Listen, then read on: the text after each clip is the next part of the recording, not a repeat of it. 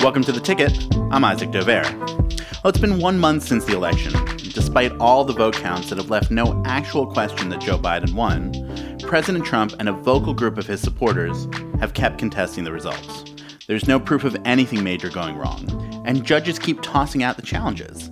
So now we're into conspiracy theories that are getting harder and harder to follow about voting machines and Hugo Chavez and China, and that has led to low profile election officials now needing police protection. It has all gone too far. This is Gabe Sterling.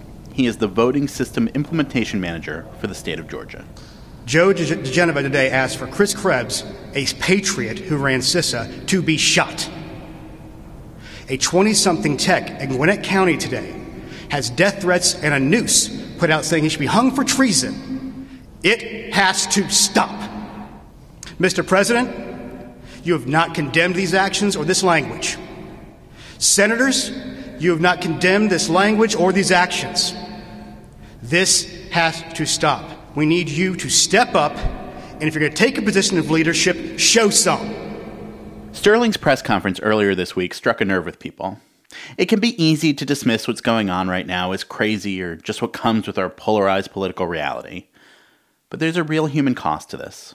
Sterling and other voting administrators around the country just pulled off the feat of a well run election in a pandemic. It doesn't matter that Sterling is a lifelong Republican and calls himself just a functionary. He's under attack for doing his job. I wanted to know more about what this whole experience is like for the people living through it. So Sterling is my guest this week. We talk about the election and how he thinks we got to this dangerous place. And I ask him about where the GOP stands in all this. Infighting over Georgia results has split Sterling's party. The president has attacked the governor. Both Republican senators have attacked the Secretary of State. And all of them are Republicans who will need to come together next month when Georgia holds two more Senate elections if they want to keep their majority in the Senate. So here's my conversation with Gabe Sterling.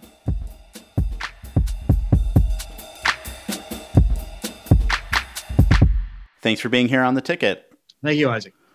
Uh, so, can you just take me back to start to election night when you start to get the sense that it's going to be a weird period for you? Election night, it, it, wasn't. In fact, in election night, we were sort of in victory lap mode, considering what had happened in June with the new system, that there was a, a couple of counties that really screwed the pooch, which they reflected on us. So we worked really hard to avoid getting lines we worked really hard to get people to do pre-election day voting. So we were really churning and burning, and we were doing great. And the results started coming in like we we're doing great.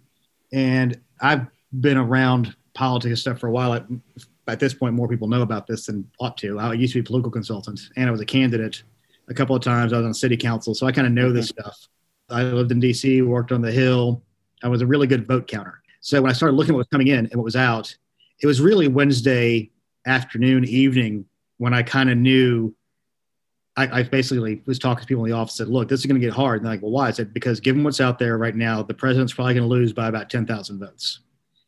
He may not. We'll we'll keep looking at it just as kind of knowing what's out there still to come in from the larger urban counties, from the absentee ballots. The the bad part is the way it kind of came in." because the larger urban counties, which happen to be the Democrat base, happen to have more votes and happen to move slower. But that's always been that way. And that's why we kind of knew there was going to be an issue starting around then. But we had done everything we could and had a really secure election. We had, you know, put together an absentee ballot portal, which is a better way to identify people for their ballot requests. And all of our stuff is available for public inspection, the entire absentee ballot program and everything else. And the funny part was both sides were kind of holding fire because they didn't know which one was going to come in first. Yep. They couldn't start attacking the state until they knew who had really come in first. So they all they both kind of held off for about a week or so. And then it got to be the point where it was obviously that the president had fallen behind slightly and nearly everything was in. And we had gotten into that first week to get ready for certification of the counties. And then from there, we had the Friday was the last day for the military ballots to come in after the election day Tuesday. Mm-hmm. And for all the cures to be done for any problems on any absentee ballots. And that's when you can really close everything out and, and get everything uploaded. So really by Monday, Tuesday, we kind of knew this is where we're at. At that point, I think it was give or take fourteen thousand votes. And, and, when you when you think back on uh, just this past month, would, would you, if you could, uh, right at this moment, get in a time machine and tell yourself on election night what this month had been like? Uh, would it make any sense to you at that point, like how this is un- unrolled? See, it doesn't make any sense to me now. Let alone if I told myself back then. Like, what are you talking about? We just had a great election. This, everything's great. So because the problem at some point you start dealing with irrationality. I mean, the law, it's a new law for, for our state on this section where we basically had a pre certification audit. We had chosen several months ago to do a risk limiting audit. Now, in a normal situation, let's say you have a margin of like 5% or 6%, you'd go around and you would do a statistical sampling. You have the tool, you put it in, it tells you you pull ballot 17 from batch mm-hmm. three in Habersham County and you take all those, you put them into a tool, run an algorithm, and say you're at 98%, you know, certainty that the outcome of the selection was correct from these machines. To say that the machines scanned everything perfectly. But in this case, the presidential race at that point was 0.28% was the margin. And so we made the decision to do the presidential race as our risk limiting audit. And since it was so close, you essentially had to do a hand retally mm-hmm. because that was when the first disinformation that the Dominion voting systems were flipping votes, right, or doing algorithms, or doing fractional votes, or all the other happy crap you heard. I said, if we do this, and it comes out right, and prayerfully it did. so, in fact, when we finished it, we were at 0.1053% off on the number of ballots and 0.0099% off on the margin, which is insane because the normal hand recount, you're at 1 or 2% off but because we have ballot marking devices, your listeners may not know what that is. A ballot marking device in most of the country, you have a the, old Scantron bubble sheet things we used to do for SATs and stuff. You vote that way if you're voting absentee in Georgia. If you're voting in person, which 75% of Georgians did, either by early voting or voting election day, use a ballot marking device where you go through, you you make decisions on a screen. You say print your ballot. It prints your ballot, has a little QR code on it, but has a list in English of all your choices you review that, say, okay, that's who I voted for. You put it into a scanner. So there's no ambiguity. There's no, let's figure this out, what this guy really meant. There's no X's. There's no stray marks. There's no, none of that stuff.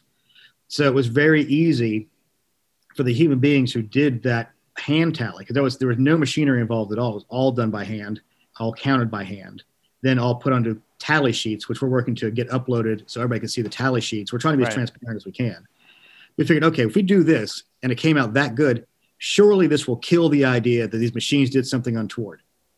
We were wrong. Facts and data don't seem to really matter.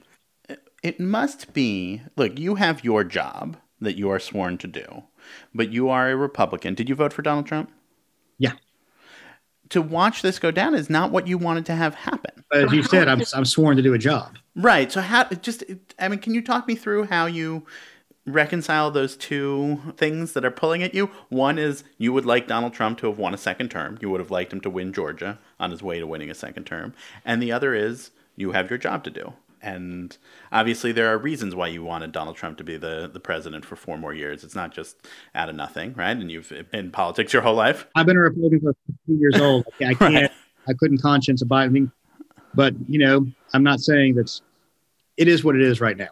And when you do this job, whether you're a Republican or a Democrat, because this is a, a, partisan position and people hire partisans and the uh, the whole idea I love of these nonpartisan panel stuff. There's no such freaking thing. Yeah, everybody has their own feelings and their own thoughts and stuff. It's impossible to be nonpartisan. People say they are completely independent, nonpartisan, or not being honest with themselves. Mm-hmm. Um, they may say they want to be a part of a party, but they have their own ideas. But I think it's also not necessarily easy. But if you've got a job to do, you just do the job. Well, I think it's sort of like uh, from journalists. Like, it, when people, when journalists say they don't, they're completely objective. They have no. Every you're a human being. You have thoughts on things. There's a way to separate what your personal thoughts are from what the job is. Right. Yeah, absolutely. And and, and it is hard because you know I, in my state, I'm a known partisan. It's not like I'm just a random person. I mean, I, have run for office as a Republican. I was on a city council. It was not partisan, but I was pretty well, obviously, a Republican. I went to state conventions. I mean, I ran a congressional campaign for a Republican in 1994 in the big wave. I mean, I am a known entity. That, to try to say that I'm not would be ridiculous. Almost yeah. as ridiculous as saying that Dominion voting machines flip votes. I mean, then you've got you're, you're in the crosshairs of the president and all all of. It's not. Can we not say crosshairs given the certain? That's you. You're no. You, that is. I'm sorry. You're correct. Um, but I mean, I guess th- that maybe gets the what I was trying to ask uh, uh, in not a great way, uh, which is that all of uh, you you have been made the center of attention by all of these people who are not doing it because they've reviewed the votes. It's because they don't like where the votes landed. And so you, as to use your own word, a functionary, um, are suddenly thrown into the middle of this in a way that you never would have been. Absolutely. I mean, it's and it's unfortunate because I was a lot more eloquent when I was angry um, than I am right now. But I did say the words if you want a position of leadership, show some. And that really is a thing that seems to have resonated with a lot of people. When I went up there, I had no clue what I was going to say. And anybody who's watched most of my briefings, I might have occasional notes and I'll pull my computer out and tell people numbers, but I'm never scripted. I had found out about an hour, hour and a half earlier about the young man who was a, a technician, just a, you know, he'd just taken a job as an elections technician for Dominion as a contractor. And these crazy conspiracy theorist guys took videos of him of him doing an innocent part of his job of taking a report off a election management computer and taking it over to a county computer because we're notoriously cheap and we don't want to pay for a license on, for Excel on the election management computer. So you move it over to a county computer so you can read a report on the batches as a check and balance for the for the recount. And they said he's manipulating votes, he's changing things. We've got you. He's committing treason. They put that out as his QAnon crazies. They put that out on um, uh, Twitter and wherever else they put it. And within minutes, they got the guy's name. It's a very unique name. So they started harassing his family members. And then the thing that I saw when I talked to the Dominion project manager, uh, she was audibly upset when I talked to her on the phone.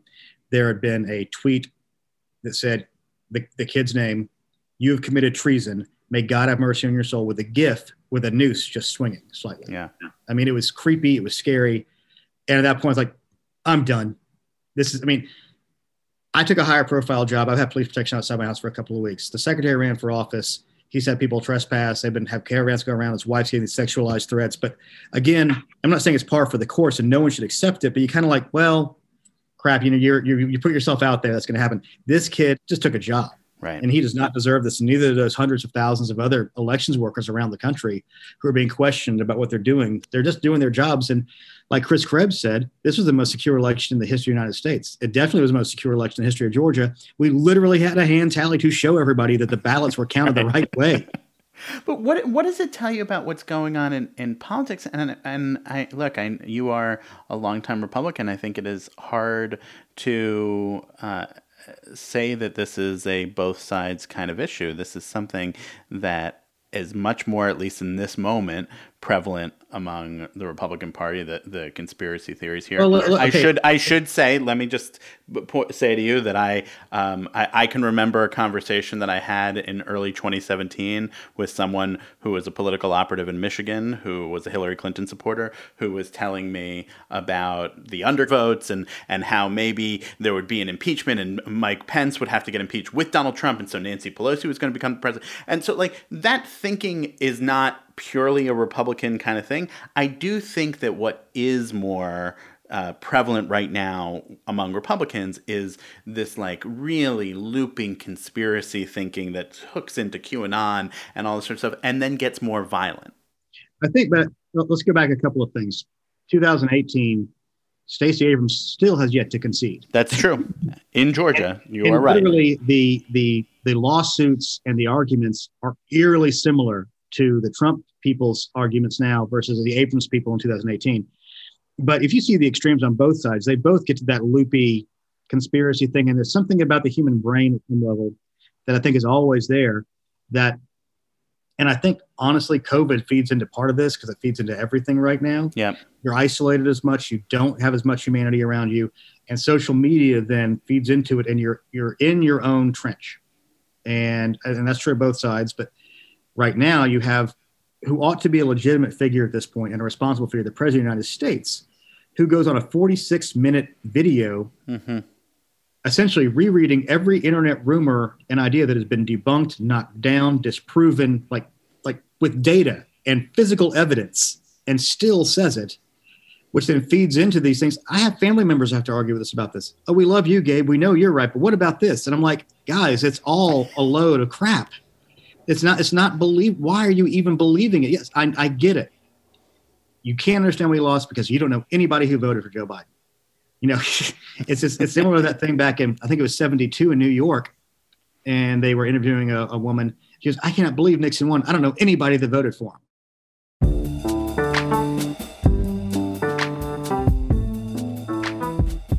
All right, we're going to take a short break. We'll be back in a moment with Gabe Sterling.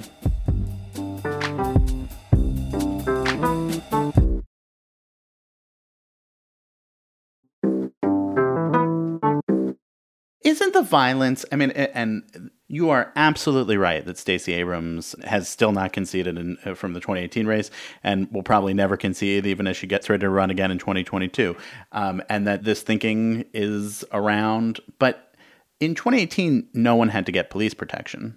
I don't know the answer to that question, honestly. Um, not like this. Not like this. this. Is, I'm assuming this. This is this is different. And, and nobody and so, had you know cars driving. However, we have had protests outside the governor's mansion sure. from bricks um, during the height of the BLM situation. Um, not as much rioting in Atlanta, but it's there. We should never be in a situation in our country where rioting or violence feels like the only outlet you have. And yep. part of the problem right now with the president is if you undermine the elections, from a friend of mine who's sort of a, I'm not going to call him a leftist, but he's left leaning. He says the reason we, we have ballots is so we don't have to deal with it with bullets. Yeah. If you aren't saying, well, the ballots don't matter anymore, what's the next logical step? Right. After you spoke out, uh, Senator David Perdue said he had a spokesman say that he condemns violence of any kind against anybody, period. We won't apologize for addressing the obvious issues with the way our state conducts its elections. Georgians deserve accountability and improvements to that process, and we're fighting to make sure the January 5th election is safe, secure, transparent, and accurate.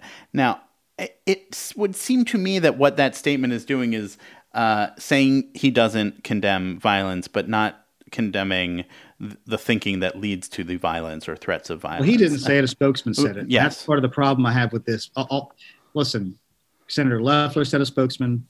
Senator Perdue said a spokesman. President Trump said a spokesman.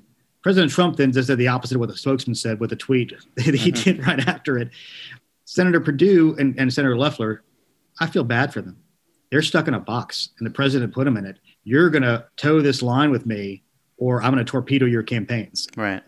But you're you're a Republican voter in Georgia. You are seeing what's going on. Both of them are running in runoff elections for their seats in January.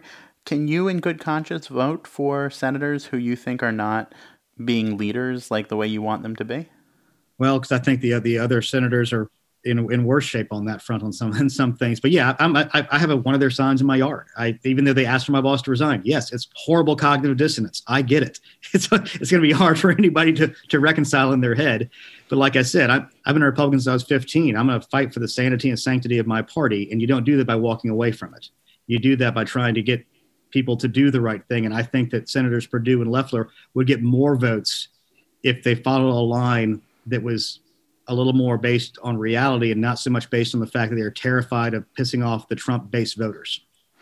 Does it worry you as someone who wants to see them reelected that the people who are protesting the count now are saying don't vote Republican, don't vote in these runoff elections, which it's could Looney Tunes. it's freaking Looney Tunes. Lin Wood and Sidney Powell got up there and said you should protest and not vote at all. I mean, Lin Wood hadn't voted in a Republican primaries in 2004, and these people are listening to him because he's wearing a MAGA hat and he and he won some really big verdicts.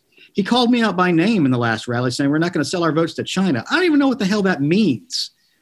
so it's it's crazy. And then the president's coming to Georgia on Saturday to campaign for these people, and now you have people on the left behind billboards saying Senator Loeffler and Senator Perdue didn't stand up for President Trump. Let's not stand up for them. I mean, it's tactically brilliant, but the the president, the president of the United States, has laid the foundation for all this. We are the the oldest democracy in the world, and here we are finishing this major historic election I think the politicians were right to say that this was probably the most important election in at least modern American history, if not in American history. And we are leaving it with not by chance, but by the actions that you're describing, people feeling less confident in our democracy and in the vote than maybe ever before. What do you think that that means for the future? I think it's going to take a lot to rebuild trust. And the problem is when people get alienated from the process, we've already seen a bifurcation culturally, socioeconomically in a lot of these things. And populists on both sides can stoke those situations. This is going to sound quaint. I'm sort of a good government, small government. The government that governs best governs least. You don't have to think about it. Your road just ought to be paved. Your election just ought to go off. The street lights ought to be timed. The police ought to show up. But as you get further away from that, and we start getting into a place where you, it's not just my opponent, it's an enemy. And then you get to a cultural place where there's nothing but distrust on either side. And I can get into a longer rant about how all this started in 86, but we won't get into that. it started going downhill from there. But and it was, it was the Bork nomination that started us down this path from my point of view. As you see institutions continue to get undermined, everybody gets hurt in the long run, especially on the functionality side. The whole point from our point of view is we run good elections, we run safe and secure elections. That's what we have to do, and that's our job. We'll continue to follow the law. We had a state senator ask us today, "How could you certify this election with these, you know, these signature matches and everything else?"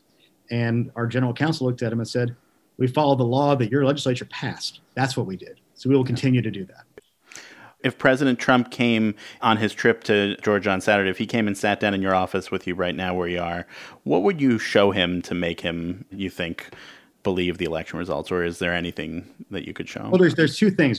I don't know if he believes it. I think he does now after watching that 46 minute video because he's been telling people he knows he lost.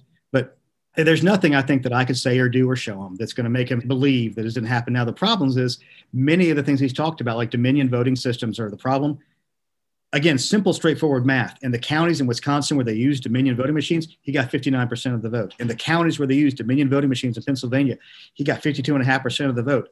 In 130 something counties in Georgia where they used Dominion voting machines, he won. He lost in some other places where, guess what? Any Republican was going to lose.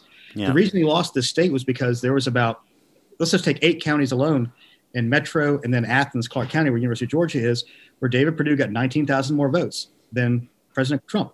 I mean, that's the margin by itself. There's there's no weird political it. science anomaly here. This is all. If you watch what happened in Cobb and Gwinnett counties, two were two suburban counties that went from Republican to Democrat over the last ten years, it shocked people. Like, then y'all have not been paying attention. Yeah. And maybe if the president hadn't said, "Hey, don't use vote by mail," maybe we would have had a different outcome. All right. With that, Isaac, I, I got. All right. Thanks All right. for being here. Appreciate it. Thanks, man. Bye. Thank you. Bye bye.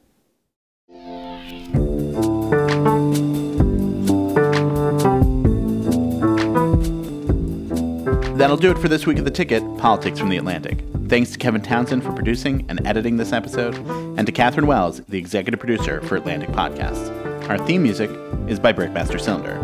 If you have thoughts on the show or suggestions for guests, email me at isaac at theatlantic.com. Thanks for listening.